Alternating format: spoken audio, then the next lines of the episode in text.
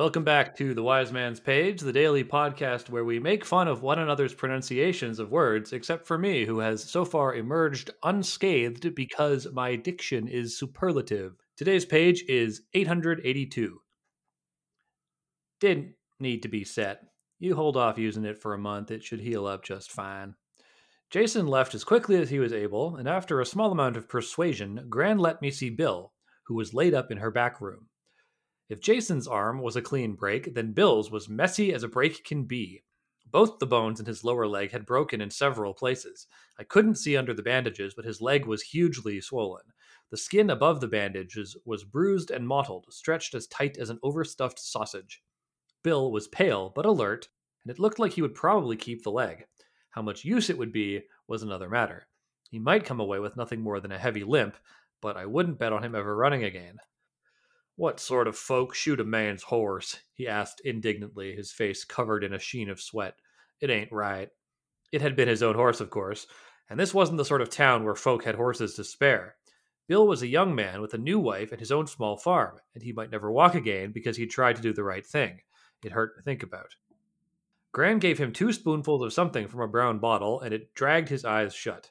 She ushered us out of the room and closed the door behind her. Did the bone break the skin? I asked once the door was closed. She nodded as she put the bottle back on the shelf. What have you been using to keep it from going septic? Sour, you mean? she asked. Ramsbur. Really? I asked. Not arrowroot?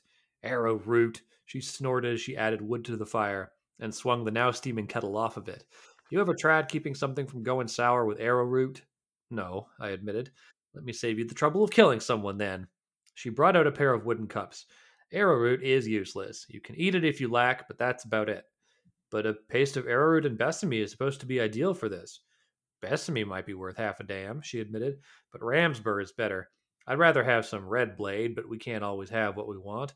Paste of motherleaf and Ramsbur is what I use, and you can see he's doing just fine. Arrowroot is easy for folk to find, and it pulps smooth, but it ain't got any worthwhile properties. She shook her head. Arrowroot and camphor, arrowroot and besame. That's the page. I'm Nick. I'm Jordana.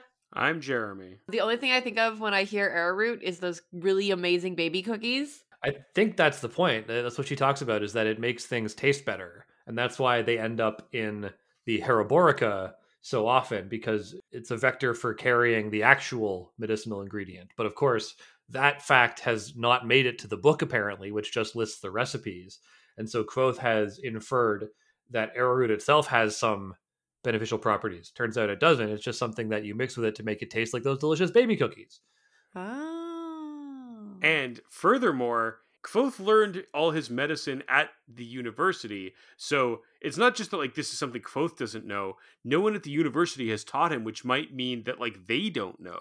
They're just going by what's in the book without thinking about why or without like investigating why. And furthermore to that, this is like a reverse of what all the folk ways for taking care of demons are, right?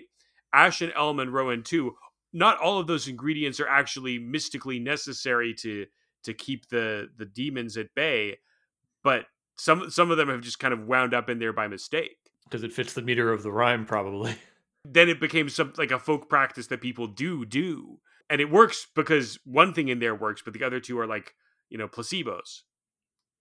And I think that this is meant to highlight the different forms of of of that knowledge, the different forms of of maintaining it and passing it down. Whereas the university uses the written word, and I think we've been we're meant to consider the weaknesses of the written word, considering that we now know that someone's pruning pruning the written word of the world of references for the Chandrian versus these sort of like practical remedies or these um, these things based in tradition or at least in the in the case of gran these things based in apparently the scientific method. Like she has the heroborica which is apparently the like foundational text open on her table and she's like annotating it. She's going like oh no this doesn't actually work. Oh this is better.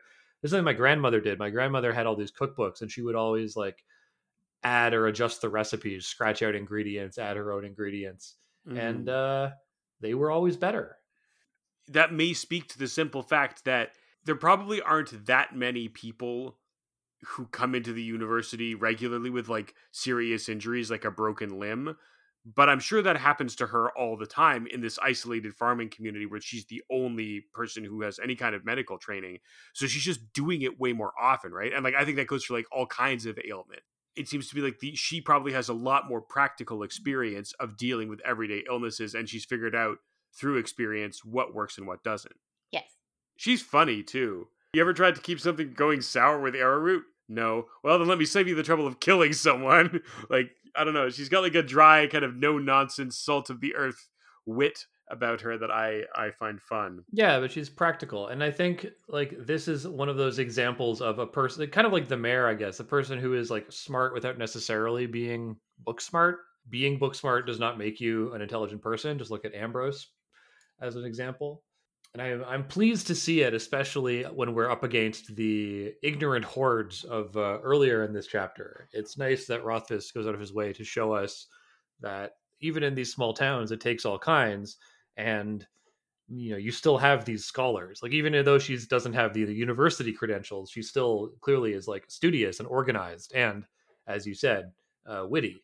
I think maybe that also is to poke a hole in Kvothe's prejudice against these small town people who he kind of dismisses as like ignorant simpletons and some of them certainly are and like their atti- certainly their attitudes towards like gender relations and gender roles are pretty antiquated but that doesn't mean that you can dismiss them and their experiences entirely out of hand So, what is the purpose of Bill, do you think? And I ask because here is a character whose life may very well be ruined, and the lives and livelihoods of his family. Um, essentially, he's a bystander, as Kvothe says on this page. He may never walk again because he tried to do the right thing. He's sort of like a prop, but he's a very tragic one. So I'm wondering what, why has Rothfuss injected him here? Why have this character at all? Jordana, do you have any thoughts on that? I have no idea. I was not ready for that question. I think that he's there partly to show the consequences of the kind of like the banditry and like what it, like what kinds of damage those people were inflicting on everyone around them not just these girls but like to like this whole community.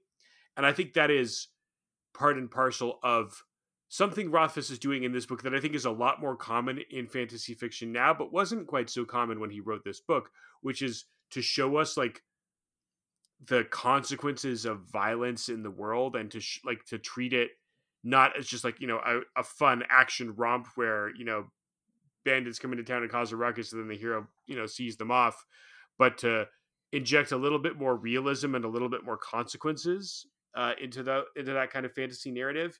But he's also used like two pages from now as an object lesson to Kvothe about how sometimes you got to kill people and sometimes you have to do something harmful in one sense to to stave off a greater harm or, or cure a greater ill Hmm, that sounds awfully hmm. Amyrish. almost like the Amyr are correct Certainly, it's another theme. I almost feel like this the end of the book here is is working extra hard to restate the various themes. i think you're right but it's also doing them in such a way that is not like it's not hitting you over the head with them you know it's just like presenting those thematic ideas in a new context in the service of the denouement of one section of the book just to kind of keep those ideas front of mind. But it's not it's not closing the book and going and they weren't just little girls they were little women. You know what i mean? Which i will confess is for a long time how i thought the book little women really did end which goes to show how ignorant i am Hey, I thought Guys and Dolls were just a bunch of crazy guys and dolls was actually a song from Guys and Dolls. the simpsons has a lot to answer for imagine my disappointment when i learned there was no planet of the apes the musical Yeah, I got nothing. Well, Jordana's certainly been earning her keep on this page, yep. and she'll earn her keep on tomorrow's page. Of The wait. Wait.